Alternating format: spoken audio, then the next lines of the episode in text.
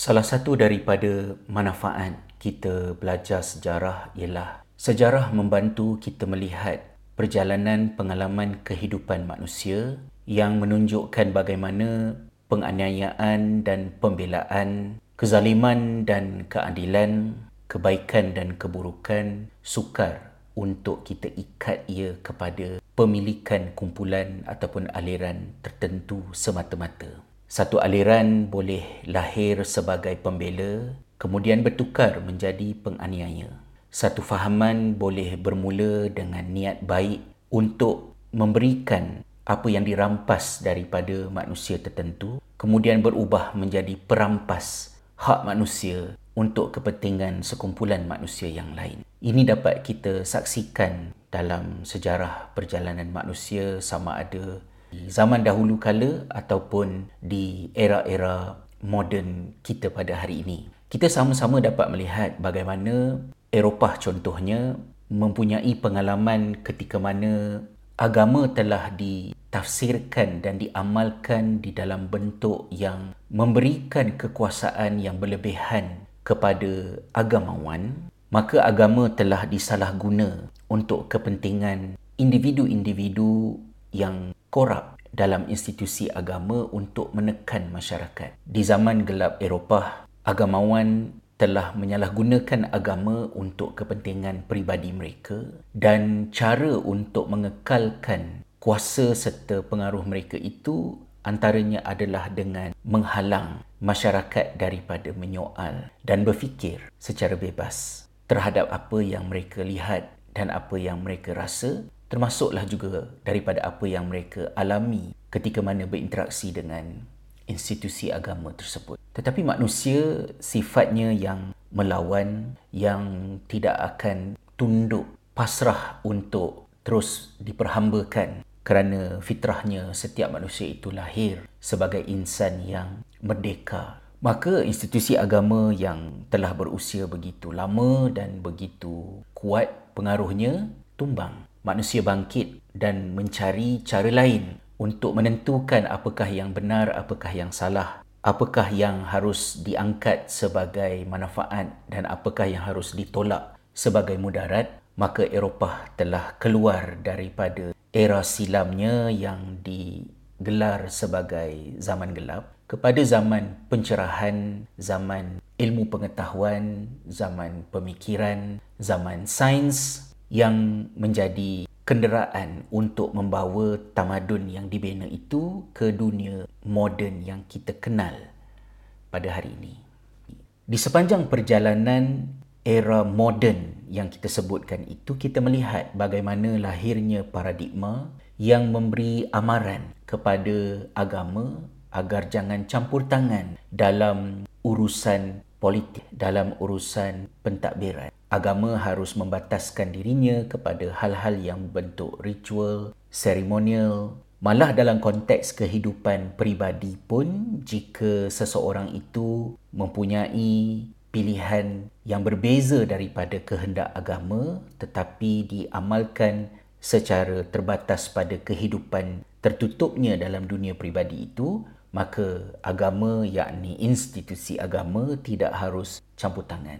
Dan untuk menyokong paradigma itu, ideologi-ideologi dengan label-label yang pelbagai lahir dan menjadi kebanggaan kepada pendukungnya, dan itu menjadikan dunia khususnya di sebelah barat ini berpindah randah daripada paradigma yang konservatif kepada liberal, daripada yang tradisional kepada yang lebih progresif. Tetapi asasnya adalah untuk mencari kehidupan yang baik bagi orang ramai. Saya tidaklah terlalu tua, yang pastinya dah tak muda. Tetapi pada tahun dua ribu dua puluh dua ini Allah rezekikan untuk masih hidup melihat bagaimana peralihan paradigma berlaku ke daerah yang seterusnya. Jika dahulu agama diberi amaran agar jangan campur tangan dalam urusan pentadbiran, urusan politik, dan biarkan setiap individu dengan pilihan peribadinya, jika dia pilih agama, dia pilih agama. Jika dia pilih untuk tinggalkan agama, institusi agama jangan menyibuk dalam hal pilihan individu ini tadi. Dalam sebulan yang lalu, di sebuah gereja di selatan Ireland, ada sebuah gereja ini, seorang padri telah dalam sermonnya pada pagi itu memberikan ingatan kepada hadirin bahawa homoseksualiti, lesbianism, hubungan seks sejenis ini adalah merupakan benda yang salah dari segi agama. Tetapi kata-kata ataupun nasihat yang disampaikan oleh padri itu telah menimbulkan kemarahan. Mereka yang hadir, mereka membantah keluar daripada gereja pada masa itu, uh, viral di media sosial, sehingga ke peringkat ahli politik terpaksa membuat kenyataan meminta maaf kepada orang ramai terhadap apa yang dilakukan oleh padri berkenaan yang turut telah dikenakan tindakan dari segi tidak dibenarkan lagi untuk memberikan syarahan di gerejanya jika seseorang itu memilih untuk kecenderungan seksualitinya adalah lelaki minat kepada lelaki, perempuan minat kepada perempuan. Perempuan nak jadi lelaki, lelaki nak jadi perempuan. Adalah hal peribadi. Tetapi hal peribadi itu diangkat menjadi satu ideologi dan dipaksa ke atas agama sehingga agama dikerah untuk mengubah penafsirannya agar tidak menyinggung perasaan mereka yang memilih pilihan yang tidak sesuai dengan ajaran agama. Ini satu sikap melampau yang di suatu ketika atas nama pemodenan, kemajuan, agama tidak dibenarkan mencampuri hal-hal politik keduniaan ni tadi di dalam kerangka sekularisme, jika boleh saya sebutkan begitu. Hari ini dia beralih pula kepada agama itu dipaksa untuk mengubah. Sedangkan kalau kita fikirkan, kalau sudah tidak mahu mengikut ajaran agama dan mahukan kepada satu cara hidup yang lain, itu pilihan kamu. Tetapi mengapa hendak dipaksa kepada agama untuk mengiktiraf pilihan tersebut? Biarlah agama dengan apa yang ada di dalam agama itu, mengapa agama itu hendak diubah? Dan hal ini juga kita dapat lihat di dalam woke culture yang melampau-lampau di dunia barat pada masa ini, ketika mana dunia sedang memberikan fokus kepada World Cup dekat Qatar yang sedang berlangsung sekarang ini. Kita dapat melihat bagaimana negara, setengah-setengah negara di blok Eropah ini seperti France, Germany, U K sendiri dan juga Ireland mahu Qatar itu menerima akibat kerana tidak bersetuju dengan pilihan mereka.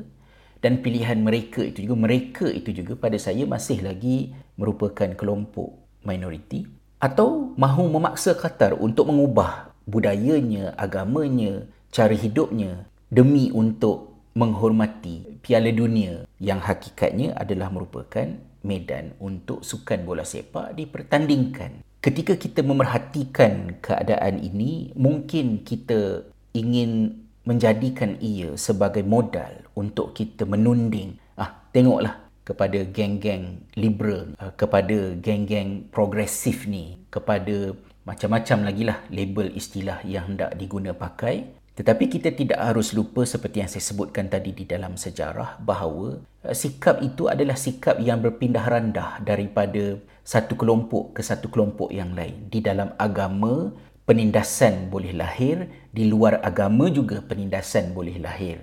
Budaya, tradisi boleh membela, boleh menjaga, budaya dan tradisi juga boleh mencengkam dan merosakkan bila mana kita hilang keseimbangan. Kerana itu, bila mana Allah Subhanahu Wa Taala sebutkan di dalam Al-Quran bahawa umat Islam adalah merupakan umat yang terbaik kerana mereka adalah ummatan wasata, umat yang berkarakter dengan karakter wasatiyah. Wasatiyah itu tidak harus difahami sebagai berada di atas pagar, tengah-tengah. Kerana tengah-tengah itu bukan essence kepada wasatiyah. Jika tengah-tengah itu yang dimaksudkan sebagai wasatiyah, kita harus menyoal kenapa tengah-tengah itu yang diangkat. What's the point? Kalau kita ada dacing, masa saya kecil-kecil kalau beli ikan ke apa ke dekat kedai tu masih lagi timbang kaki. Jadi kita nak cari tengah-tengah itu kerana kita nak mencari keseimbangan. Empat ekor ikan kembung di sebelah kanan. Berapa berat yang nak diletakkan di sini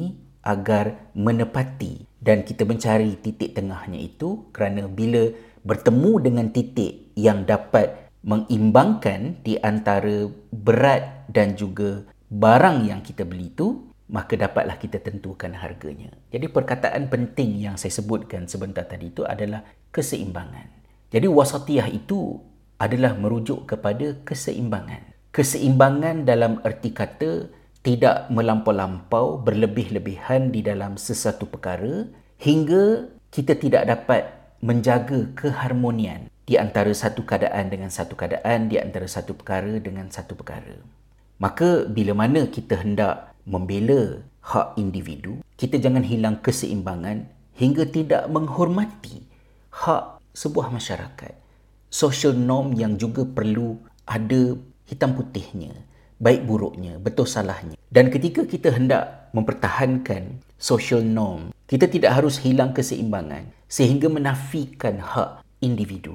Dan saya secara peribadi bersyukur kepada Allah menjadi seorang Muslim, kerana dengan Islam agama saya dan ilmu yang saya sedikit belajar tentang agama saya, saya tahu bagaimana agama saya efektif di dalam mempertahankan, memperjuangkan keseimbangan ini.